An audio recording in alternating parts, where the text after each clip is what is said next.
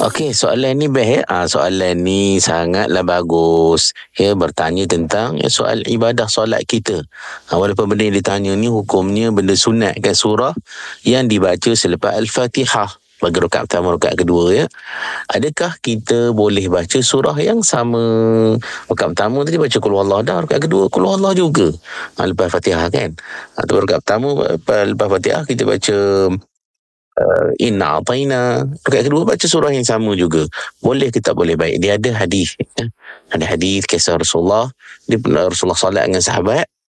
Lepas al-Fatihah Rasulullah baca uh, surah apa dia? Idza zulzilatil ardu zilzalaha. Rakaat pertama rakaat kedua pun lepas Fatihah Rasulullah baca ayat yang sama juga. Ya surah yang sama juga. Lepas tu ya apa kata sahabat apa, kata ulama hadis tentang ni uh, dia banyaklah perbahasan. Adakah Rasulullah lupa diulang yang sama? Ya atau memang saja baca tapi ada petunjuk Nabi pernah buat. Yang kedua juga ya, kisah ya, ada ya, sahabat yang bila dia solat lepas Al-Fatihah dibaca Qul Huwallah. Tak pertama rakaat kedua baca juga. Ha.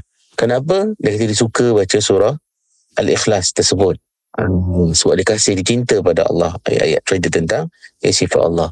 Yang Nabi beritahu ya, Allah pun suka dan kasih pada dia juga. Jadi uh, harus ya, kata ulama yang boleh ya, baca surah yang sama. Yang rakaat pertama dan juga rakaat yang kedua selepas Al-Fatihah itu